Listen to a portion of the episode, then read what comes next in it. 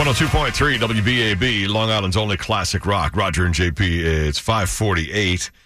So in Georgia and Alabama, and I guess soon could be moving around the country further from there, they have super nests. What these are are wasp nests that hold 15 to 18,000 wasps.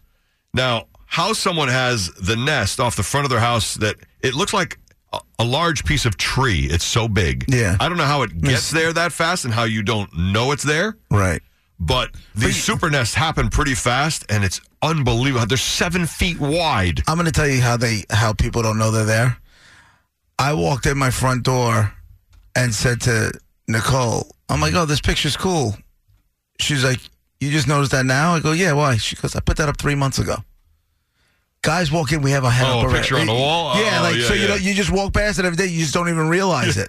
Well, the picture it was there here, for three months before I noticed it. this nest is hanging off someone's gutter on the front of their house. Hmm. I don't know how they missed it. They don't look up. It's a super nest. So these things get built very quickly, and then the uh, th- this guy describes one. This other guy here had one like in his barn in Alabama. So he goes in, he sprays it to see what'll happen. He got stung eleven times. He's lucky it was only eleven. There was fifteen thousand wasps in his nest. So now we've had. A, a wasp nest here or there in the peaks, you know, they hide in the peaks underneath so the rain doesn't hit them, whatever. And there's a little gray nest or whatever. These are giant brown nests. The one I had probably had 100 wasps in it. These have thousands. So just so you know, they exist. Uh, they The queens produce 20,000 eggs each. So however they build them really quick, there's so many of them. I guess they build them very quickly. Just so you know they exist. Pay attention for wasp nests at your house. You know what that Don't means? let them grow. You know what that means, Brett? What does it mean? One more reason to own a flamethrower.